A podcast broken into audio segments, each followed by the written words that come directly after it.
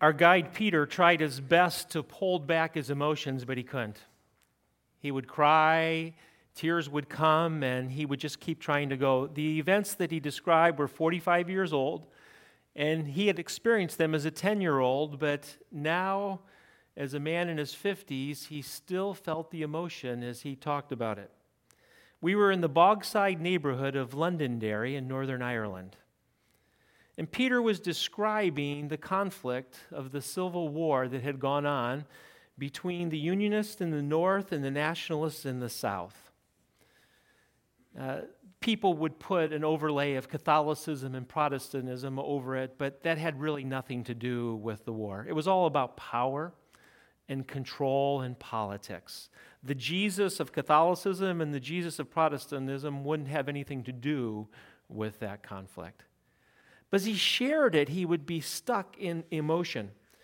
There was one place where there were political murals that were painted on the wall, and he forced the bus driver over. You could tell the bus driver wanted to keep on going, but he had to sit there for a moment as he told the stories. On January 30th, a demonstration of 10,000 people ended up with what was supposed to be peacekeeping forces from Britain firing on them, and 13 civilians were killed. It was all pushed under the carpet, under the rug uh, by the po- political forces, but in time, people recognized that an evil had been done. But it was still so emotional for Peter. He gave us a guided tour around the uh, town and he talked about the 25 years of terrorism that followed that. And you could still feel the little bit of edge in the air. Could it come back in some way?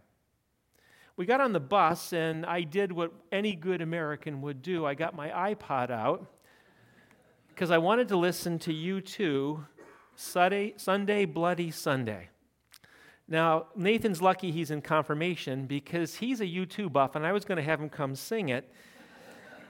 but we know how successful that went a couple weeks ago, so maybe it's better if I just remind you of the lyrics. I can't believe the news I hear today. I can't close my eyes and make it go away. How long?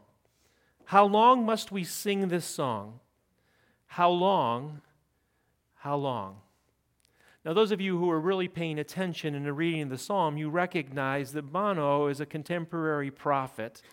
And he had taken a hold of the psalmist's words to speak about the pain that the people were going through. How long? Today we start a three week series, Skeptics in the Bible.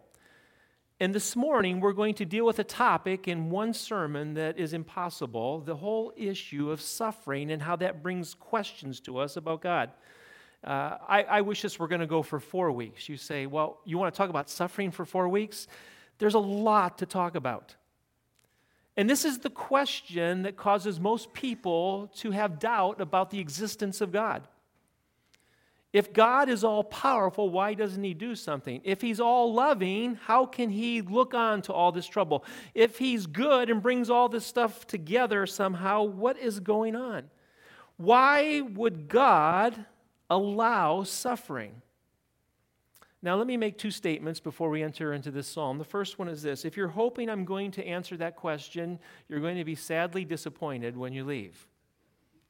Here's how I answer how can God allow suffering in our world? My answer is this I don't know. It's a mystery. It's one of those things in faith that will always baffle us. Now, I know where the clear source of suffering comes from because suffering is a result of evil in our world, and I know where evil comes from. Evil comes from Satan, the enemy of our soul. So I don't feel a need to look to God for the source of suffering. But it still doesn't answer the question why does God allow it? Why has He given Satan a long leash in the time in which we have? The other problem in dealing with suffering is it's not a problem that is to be logically solved. Suffering is a condition that we enter into. And it can be almost cruel to try to solve it when people are in the midst of it. Suffering is something I feel. And the truth of the scripture, it never skirts suffering, it enters into it fully, but it doesn't ever answer the question why. What scriptures tell us is how to respond in the face of suffering, in the face of trouble that comes our way. And Psalm 13 is a perfect place to begin. Let me just read it again so the words lodge for us. How long, O Lord, will you forget me forever? How long will you hide your face from me? How long must I take counsel in my soul and have sorrow in my heart all the days? How long shall my enemy be exalted over me? See, the great things about Psalms is that they're the Psalms of humanity. If you read through these Psalms, you will find every emotion, every circumstance of life. You will hear everything that people feel the dissonance of petitioning God and the exuberance of praise put into words that we can't capture. We only want to sing them because they're so precious. The Psalms are raw. If you've read the Psalms long enough, you've had that moment where you got to a psalm and you thought, did he really pray that out loud? I was thinking it. Did he really voice that as a prayer? And did he voice it in the sanctuary of God? We feel like we have to dress up our prayers sometimes. Maybe that's our fault as clergy and standing before you. We've learned a certain theological language of prayer. But when you see the Psalms prayed, there's a declaration before God that's desperate. Uh, someone has said, to enter into the Psalms and prayer is an act of war because evil is all around us. We shouldn't be surprised. Our faith heroes, Jacob, wrestles with God at Peniel, and at the end of it, he limps for the rest of his life. That was a result of the consequences of his own sin. Jesus, our Savior, wrestles with God in Gethsemane. Luke says that he had sweat that was like drops of blood. It was so intense. That was not because of his trouble, it's because of the trouble you and I caused. Prayer is an act of war because there's so much evil in our world.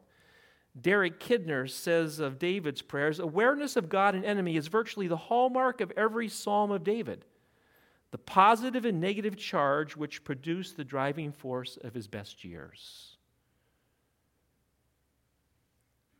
And four times the psalmist says, How long? This is called an imprecatory psalm. Easier word, it's a psalm of complaint. This is different than lament. This is raw complaint before God. Now, I want to remind you this is in God's holy writ. God saved it as the hymn book of his people because he wants us to know something about this type of prayer. The psalmist declares, Lord, it seems like you've forgotten me. You've hidden your face. Remember, for the Hebrew people, to experience blessing was to have the face of God shine upon you. So when your circumstances are falling apart, the psalmist looks at God and says, What is it? You've turned your back to me. I like the way Eugene Peterson translates it in the message long enough. God, you've ignored me long enough. I've looked at the back of your head long enough. And we get this. This message lands on the degree of suffering you've experienced or the degree of suffering that you're in right now. See, suffering is one thing, but it's the residual long term of suffering that wears us down. I did a lot of reading on suffering this week because I wanted to be fully in the flow of what's happening for the psalmist. It's one thing to suffer and take a shot, but when the suffering continues one day and then a week and then years, God, what's going on? For the psalmist, there were two sources of it. He says, My inner heart is wasting away. The seed of his emotions were crying out, How long must I take counsel in my soul and have sorrow in my heart all the day? You guys get it. You understand this. It's not necessarily the things that we experience, but it's the loop tape that goes in our brain. It's at two in the morning when we can't get away from the suffering that we've felt. And for David, the internal became because of an external enemy.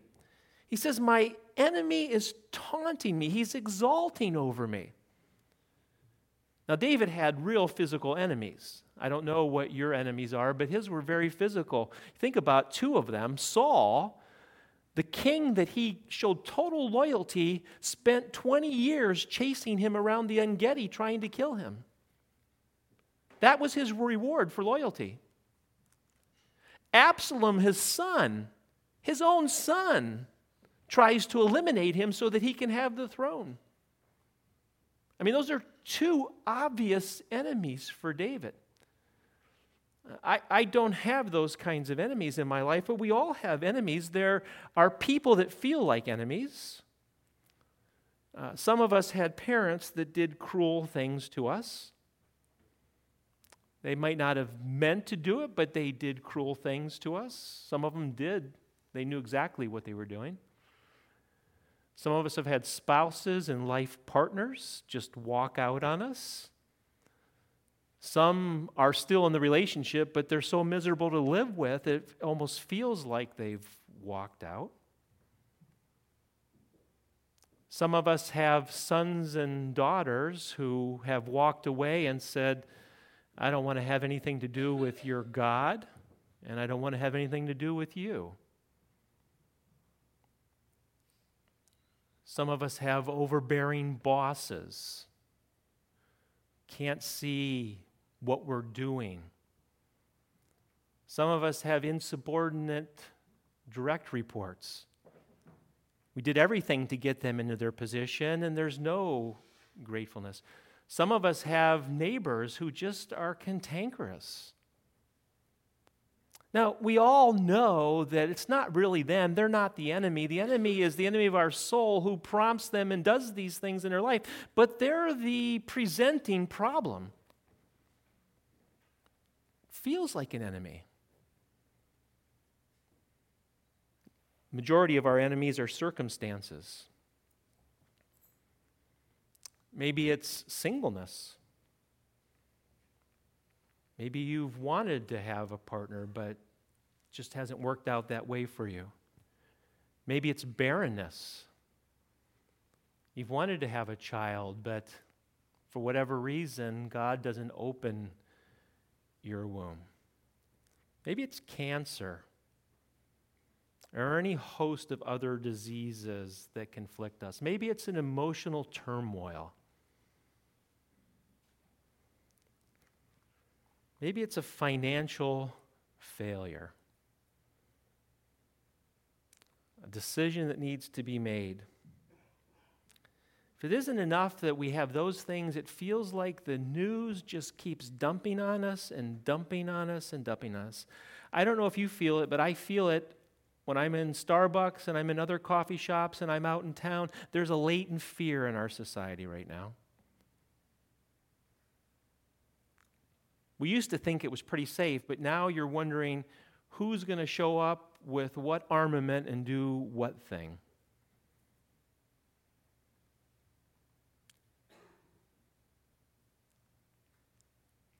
And then you take it out to a world scale. No one told me about the genocide that's happening in Bangladesh. I found out this week for the first time 400,000 refugees. We're trying to dig out from a hurricane. I saw the first images this week of uh, Puerto Rico. Unbelievable what those people are experiencing. It's like, Lord, how long? Aren't you going to do anything?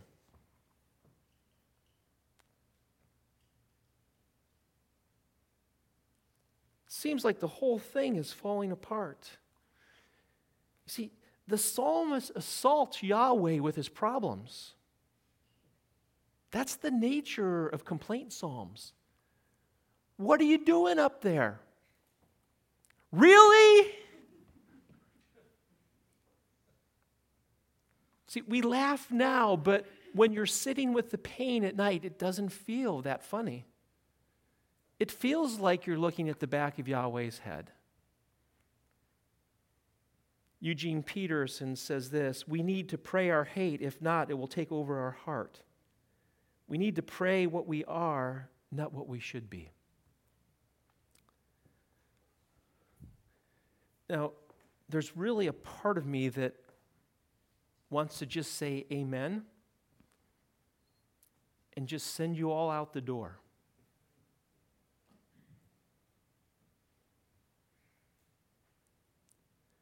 Because you have to feel the pain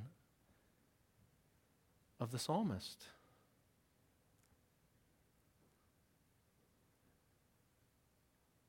See, I, am a seven on the Enneagram. This is my new discovery in life.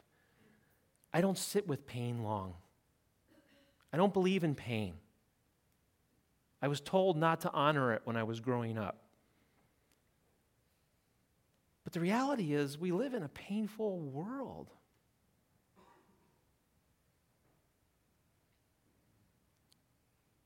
I'm a psycho utopian. That's official designation that was given me by a psychologist. I wear that as a badge. Someone added, I'm a snarky psycho utopian, so. but we need to stop.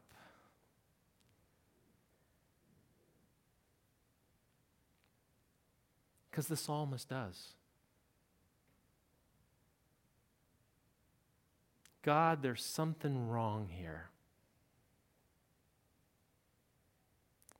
I can't let you go because the psalmist doesn't stop. After he declares his disorientation to God, he then takes the next step in his prayer. Verse 3 Consider and answer me, O Lord my God. Light up my eyes, lest I sleep the sleep of death, lest my enemies say, I have prevailed over him lest my foes rejoice because I am shaken. See, the psalmist openly complains and acknowledges his feelings to God, but then he moves to petition. And the phrase that capture me is, my God. The psalmist is directing his complaint and his, pray, his prayer to someone he knows. He recognizes in this moment that his trouble is not going to go away, so he can either have his trouble alone or he can have his trouble with God. And maybe God is his only way out of this situation. He's not going to be able to solve it, so he petitions him. Lord, my God. Now, if you're in the midst of suffering, this is going to feel cruel maybe you should just cover your ears for the next few moments because I wouldn't say to this to you if you were sitting in my office. It's, hard to preach to this many people because we're all coming to this psalm in different ways. But the truth of the matter is, if you're in suffering, this isn't going to help. But if you're not in suffering, now's the time to get to know your God because you're going to need to know Him when the suffering comes. The psalmist can complain and petition at the same time because he could call God my God. So if you're not in suffering now, get to know him. Someone has said that trouble or suffering develops character. I think of a different way it reveals character. And it's what you get with God that will prepare you for the time. If you're suffering, you can come back and listen again. So the psalmist goes from disorientation to reorientation. God, I don't like the way this is going, but I'm calling on you anyhow. And then he moves to reorientation, verse 5. But I have trusted in your steadfast love. My heart shall rejoice in your salvation. I will sing to the Lord because he has dealt bountifully with me. Does that sound ridiculous from what you heard in verse 1? Did anything happen and change in the psalmist's circumstances between verse 1 and verses 5 and 6? See, it's not about the faith of the psalmist, it's about the character of God. The psalmist goes back to the past and says, You have always dealt with steadfast love. Your hesed has been the guiding principle. I come back to that. And he looks forward to the Lord's salvation that's going to come. He ends in benediction. He says, This I will sing because you have dealt bountifully with me. Brueggemann says life is broken loose in doxology. Life is broken loose in doxology. Sing. Sing. It might not change your circumstances, but it will increase your hope. This is usually where I do the so what and now what thing, but I'm not going to do that today. Eh, maybe I am, but I'm disguising it. Here's what I want you to get out of this psalm you have permission to complain to God.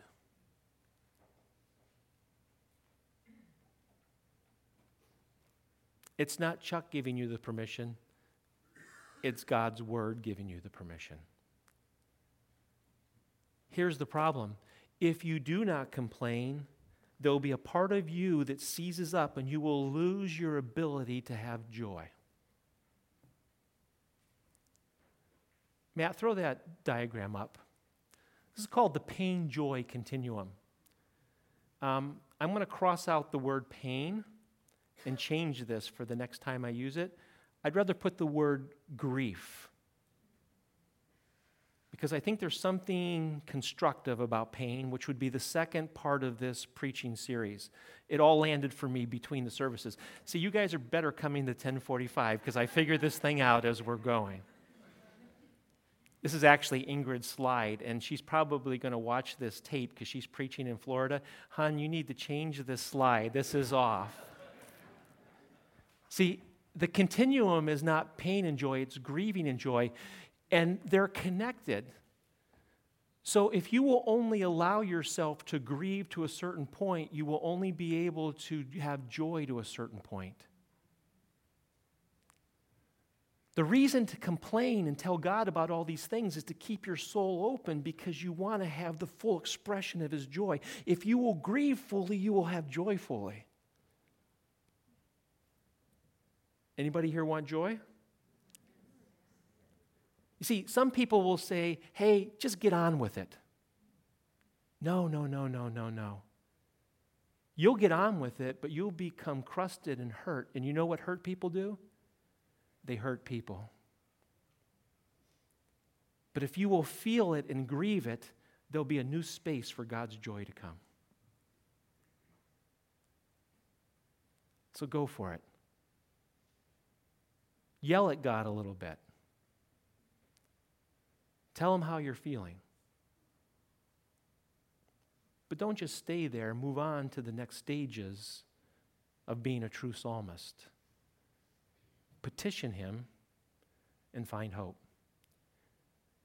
You see, the hard part for me for preaching this is not simply that I'm a psycho utopian and a seven on the Enneagram, is I have to read the Psalms back through the lens of the Christ event. And the cross changes everything about how I view the suffering that we experience in this world. You see, philosophy wants to let God off the hook by explaining the whys of suffering and take it away. God never explains it away, He enters into the story by putting Himself on the hook. You heard it last week in the ending of our Hebrew series. For the joy set before him, he endured the cross. It is in cross and resurrection that Jesus guarantees that our suffering isn't meaningless, but somehow is being worked into God's plan. Now, hear this I am not saying your suffering is God putting his finger on you and messing you up. For whatever reason, I don't understand, he's allowed it, but he has the ability to come in and take that suffering and make something glorious out of it. And how do I know that? Because the Word of God declares it. Matt, throw these two scriptures up there from the Apostle Paul. For I consider that the sufferings of this present time are not worth comparing with the glory that is to be revealed to us. That guy knew what suffering was about. I will never taste suffering in my life like he tasted for making this message known to you and I. Look, for I consider that the suffering of this present time Sufferings of this present time are not worth comparing with the glory that is to be revealed to us. For this light momentary affliction is preparing for us an eternal weight of glory beyond all comparison. See, I, I wanted you to leave, but I'm glad you stayed. I want you to feel the pain because it's good for you to feel the pain. But I don't want you to stay there because our God is telling a better story.